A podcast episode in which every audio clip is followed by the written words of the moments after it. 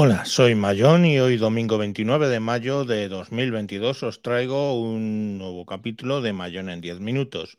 Os voy a hablar de la Rodecaster Pro 2 que acaba de sacar Rode y eh, bueno, pues os lo voy a referenciar eh, con un vídeo mío de hace un año, del 23 de marzo de 2021, donde critiqué la Rodecaster Pro desde un punto de vista de un técnico de audio que es mm, pues lo que soy, ¿vale? Básicamente. Entonces, eh, hace un año eh, ese vídeo fue polémico, lo grabé en castellano, y en, o sea, en español y en, y en inglés, y me llovieron tortas por todos lados por criticar, oh cielos, a Rode y oh cielos, lo mejor que tenían, que era en aquel momento la Rodecaster Pro. ¿Vale? Eh, os recuerdo, os voy a recordar eh, qué eran las quejas que yo tenía sobre la Rodecaster Pro y por las que ya os digo que me llovieron tortas eh, a porrillo.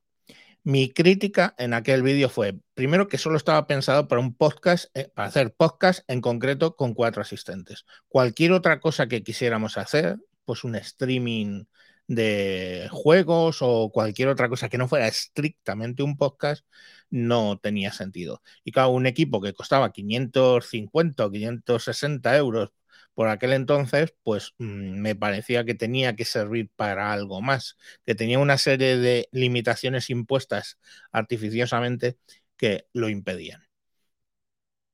Otra de las quejas que, que, que hice fue eh, el tema del audio por Bluetooth, que la entrada del audio eh, no daba buena calidad, con lo cual al conectar un, un teléfono ahí por, por, Bluetooth, pues no, un conferenciante por Bluetooth, pues no funcionaba muy bien.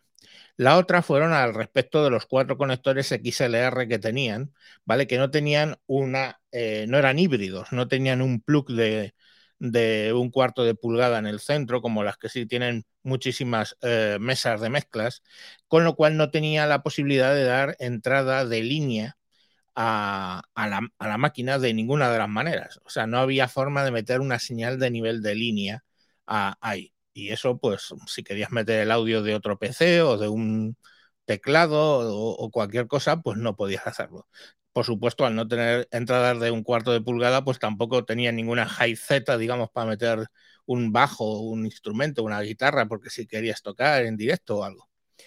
Eh, lo que sí es que los XLR que venían venían con su pestañita, veréis porque esto luego es relevante. Luego, la entrada TRRS, eh, de esta de jack de 3,5 TRRS, de los, de los tres anillitos, bueno, solo servía para un móvil. ¿Por qué? Porque el equipo no la alimentaba, no daba el voltio y medio, dos voltios que te tiene que dar si quieres que eh, eh, poder conectar ahí algo que no sea un teléfono, ¿vale? Pues cualquier tipo de, salida o entrada de, de, audio por ahí era imposible, puesto que no alimentaba ese, eh, bueno, cualquier entrada no, era posible utilizarla como entrada a la TRRS si no era por un teléfono, pues porque básicamente no, no estaba alimentada eléctricamente. Eh, la alimentación de la mesa también la critiqué porque era con un conector especial, es una cosa con tuerca y una historia un poco extraña, ¿vale? Con un transformador. Eh, no valía básicamente para streaming porque no podías conectar dos PCs. No tenía Z, eso ya lo he dicho. Es que tengo aquí una lista hecha. Con lo cual necesitabas una caja de inyección directa para meter teclados o, equipos con señal de línea, con nivel de línea. Las salidas de los cascos, y esto es lo que más me criticaron, pero ahora volveremos sobre otros que han opinado lo mismo. La salida de cascos eran súper, hiper ruidosas. Incluso la salida de a los monitores, a los altavoces, eran súper ruidosas. Y bueno, yo decía que no eran, básicamente, eh, tampoco las podías utilizar como salidas de auxiliares porque todas sacaban la misma señal, o sea, el completo, el, el, el mix LR, ¿no? Toda la mezcla mm, derecha-izquierda. E Pero bueno, quitando que no eran salidas de auxiliares, es que eran súper ruidosas. Si tú cogías, las, lo grababas en Audacity y te callabas, bajabas todos los potenciómetros, veías un nivel de ruido brutal. Bueno, pues esto es que no la gente fue en negación, me pusieron a la vuelta y media. Me da igual, ¿eh?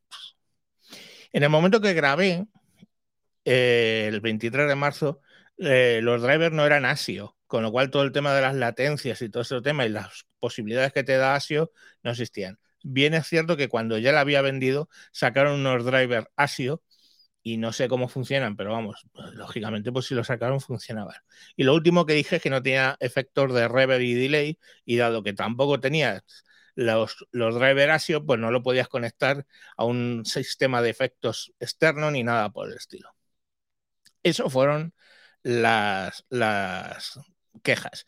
Que se va, resumiendo, básicamente es falta de niveles de entrada de línea, de conectores de entrada de línea, salidas muy ruidosas eh, y el tema del ASIO, ¿no? Así, general.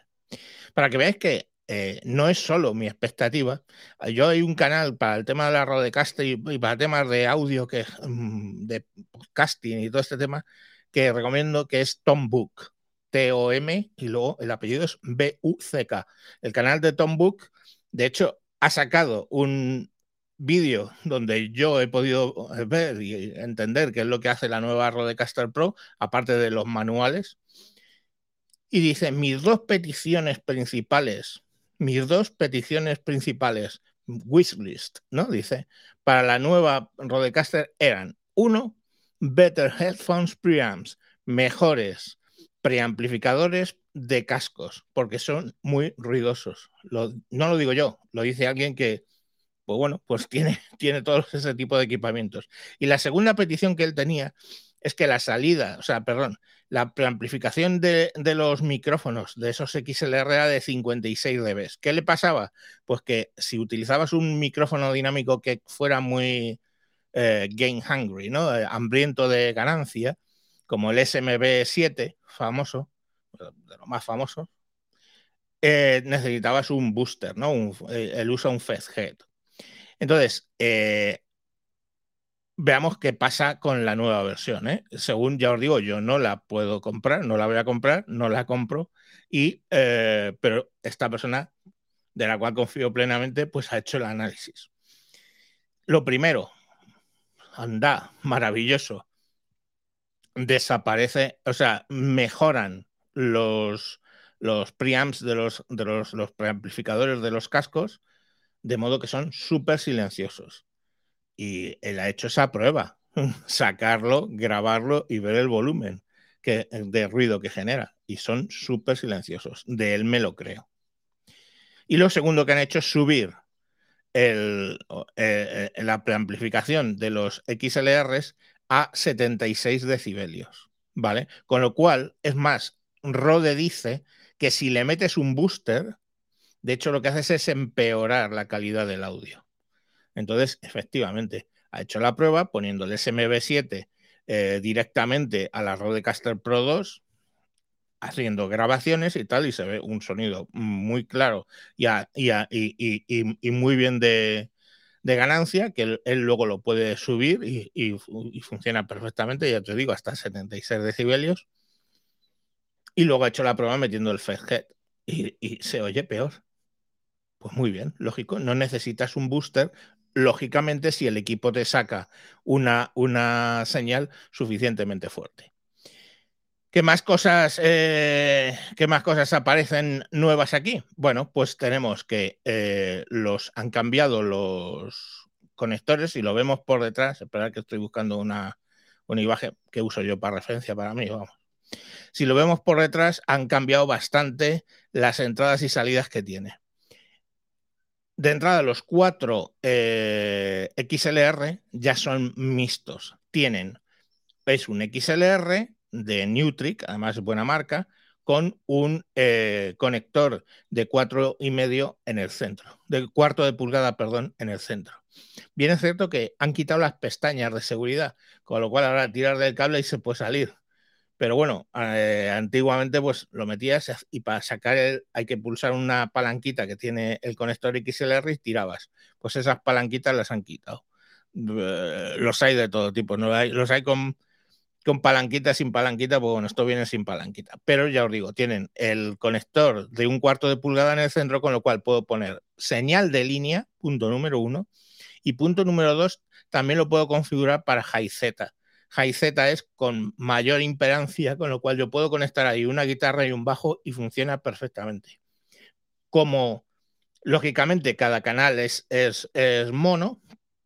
Encima puedes configurar dos canales a los que hayas conectado, por ejemplo, un teclado. Un teclado siempre se le mete en estéreo, va con dos eh, conectores de cuarto de pulgada, pues se meten los dos conectores de cuarto de pulgada y configuras en el equipo para que sea izquierdo y derecho. Y con un solo fader puedes subir y bajar. Ahora volveremos sobre el tema de los faders. Entonces, eh, con un solo fader puedes subir y bajar el estéreo perfectamente son cosas que, que, tiene, ¿no? Por ejemplo, también otra cosa muy interesante que, tenía, que tiene y que no tenía la, la Rodecaster es paneo. Tú puedes panear la señal. Yo es que nunca entendí por qué no podía panear un micrófono a un lado y otro micrófono a otro, cosa que se hace constantemente para tener dos señales distintas. Y bueno, pues bueno, el caso es que no se podía, ahora sí que se puede. Siguiendo por la parte de atrás, vemos que vuelve a tener los cuatro conectores eh, para cascos, ya os digo, con unos preamplificadores mucho más eh, mejorados. Las dos salidas para altavoces, lo mismo con el preamplificador eh, mejorado. Y han quitado el conector TRRS, ¿de acuerdo? Bueno, una solución un poco polémica. Por el contrario, lo que han puesto son dos conectores USB.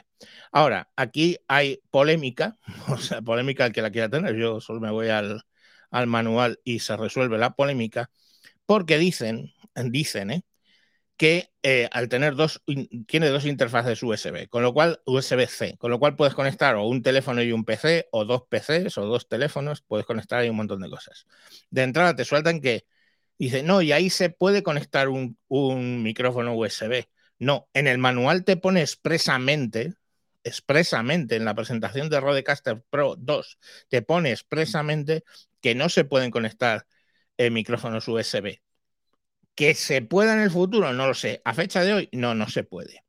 Y ojo, porque las dos entradas USB no son iguales. En una de ellas, la marcada con un 1, tú tienes dos modos de funcionamiento o dos canales USB de entrada y 16 de salida, ¿vale? Que es lo típico para hacer una grabación por multitrack, de modo que tú tienes el DAW puesto en el PC, eh, lo sacas por ese USB y le dices los 16 canales que vayan grabados por separado. Generalmente son, son 14 más el izquierdo derecho de la main mix, ¿vale? Entonces, muy bien o le cambias al segundo modo en el cual es dos de entrada y dos salidas con mix minus, ¿vale? Con mix minus. Esto es importante, claro, porque si tú tienes un PC, pongamos por caso, que le estás usando para Skype, ¿no? Tú conectas ahí y tienes gente que te está entrando en el podcast por Skype.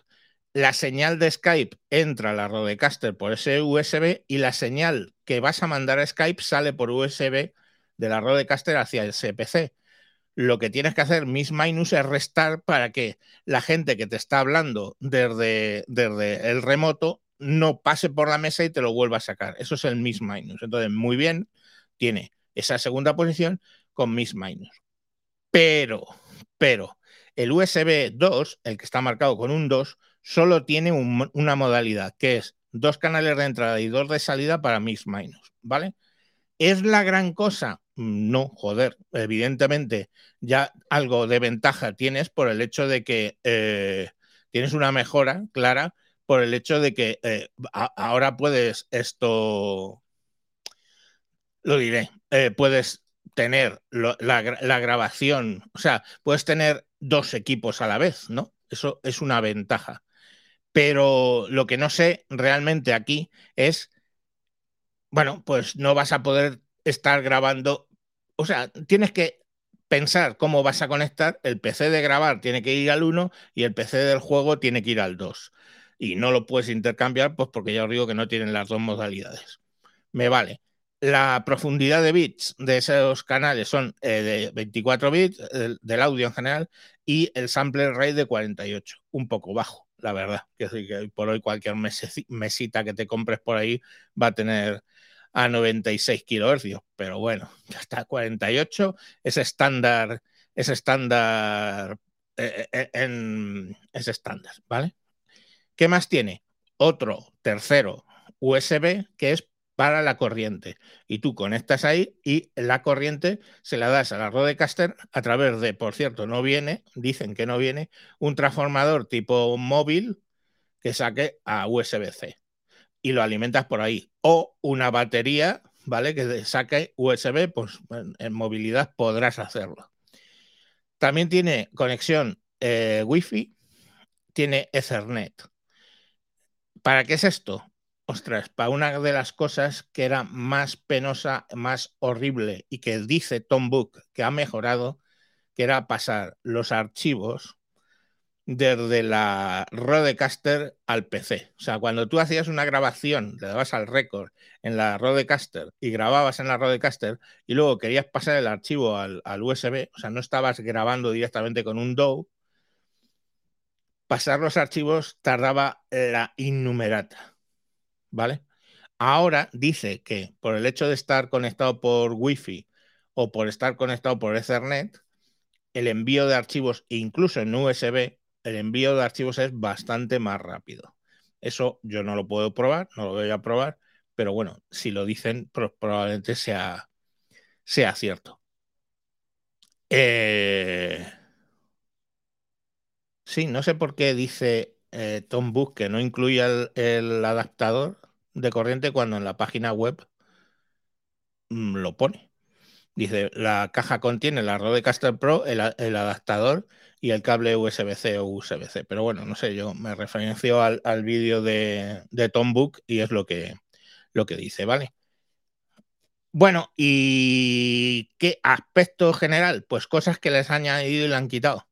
Bueno, el aspecto general, primero principal, que Rode eh, ha dicho que no ha usado el hardware ni el software de la Rodecaster Pro en la Rodecaster Pro 2. ¿Vale? La han diseñado de cero. Tiene un look and feel parecido, ¿no? Una apariencia parecida, es un poquito más pequeña y es más pequeña por el sencillo método porque trae seis feathers. Eh, joder. Seis. Eh, joder, ¿cómo se, que se me ha ido a la cabeza? Faders, vale, coño. Seis, seis eh, faders de estos para poner el volumen, para subir y bajar el volumen, seis en vez de los nueve que tenía el modelo anterior. Lo que han hecho es que ahora no son el, el, fader 1 para la XLR1, el fader 2 para la XLR2, sino que tú dinámicamente le dices, pues quiero que esta toma XLR vaya a este fader, el teléfono vaya a este fader, este PC vaya a este fader y no sé qué que me entra por Bluetooth, vaya este. Y yo los configuro. Está bien, pero claro, llega, puede llegar un caso en el que te quedes sin faders porque si había nueve y ahora hay seis, pues bueno. Los botones estos de efectos, de sonidos, siguen estando, solo que abajo tiene dos botones físicos para cambiar de, banco, con lo cual antes era muy incómodo, tú podías tener 16 eh, efectos creados pero para cambiar de uno a otro tenías que irte a la pantalla de la Rodecaster, seleccionarlo y tal, o sea, para cuando lo querías usar, fatal. Aquí es más sencillo porque tienes los, los eh, botones y en un momento dado le das al botoncito que cambia de banco y pum, ya seleccionas el, el efecto, o sea, es bastante más sencillo. Y luego, aparte de los cuatro potenciómetros que tenían para los controles de los cascos, hay un quinto más grande que te sirve para eh, seleccionar cosas en la pantalla. O sea, pues cuando antes le querías cambiar, pongamos por caso la ganancia a un micrófono, tenías que ir dándole al más, más, más, más, más, más ahí en la pantalla. Pues ahora simplemente entras en el parámetro y con la ruedita lo subes y lo bajas. Está muy bien. O incluso para volumen de los, de los monitores externos, de la salida, pues puedes controlarlo con ese botón. O sea, tiene algunas cosas mejor. ¿Qué ¿Cómo se llama? La, pantalla es más grande, está además ligeramente inclinada, que eso era un problema con la Rodecaster Pro, que estaba muy plana la pantalla, con lo cual siempre tenías que estar mirando ahí en plan gárgola sobre ella. Este tiene una ligera inclinación. ¿Qué, mm, ¿Cuánto cuesta la broma? La broma cuesta 699 euros. Me parece, o sea, si ya la de 500 y pico me parecía cara, esta es recara. O sea, básicamente solo te la puedes justificar si realmente trabajas, eh, te ganas dinero y tienes ingresos por, tu canal de YouTube, pero vamos, a saco paco, porque es que si no, mm, gastarte en estos 699 euros me parece una burrada, ¿vale? Punto, una burrada, es mi opinión. Tú tienes 699 euros, cojonudo. ¿La quieres gastártelos en eso? Cojonudo, yo no puedo, punto. Ni yo, ni quiero pensar que bastante gente. Ah, lo bueno, que va a haber ahora en venta mm, Rodecaster Pro normales a razón de eh, intentarán sacarlas a 400 de segunda mano, pero vamos, lo suyo es que si pagan más de 300 es que están locos. Y bueno, pues vale, 300 euros por una Rodecaster Pro, pues no está mal, ¿vale? Para lo que es, está bien. Eh, eso es lo bueno, porque habrá algún muchos caprichosos que se quieran gastar casi 700 euros en una, en una mesa de, de mezclar esto. Por cierto, tiene su tarjeta también micro SD para que para grabar y todo este tema. Y yo creo que eso es lo más reseñable. Eh, supongo, asumo, porque no lo sé, que vendrá con sus driver ASIOS. Y, y eso es todo lo que puedo decir. No voy a poder decir, oye, es verdad que se oye mucho más nítido, no sé qué, pues porque ya os digo que os tengo que redigir al canal de Tom que ya se la dio Rode para que la probara, porque yo no la voy a comprar. Yo estoy muy contento con mi XR, que Behringer XR18, XR18, que pues tienen todas las cosas que tiene que tener una mesa de mezclar digital, pero bueno, pues oye, el que quiera el tema de la Rodecaster, pues bien, la, la, XR me costó justo menos de la mitad de esos 700 pavos, o no, alrededor de la mitad de 700 pavos, y tiene 18 canales, pues vale, oye, cada cual use lo que crea conveniente, ¿vale? Pues nada, con esto os dejo y hasta próximos capítulos. Venga, adiós.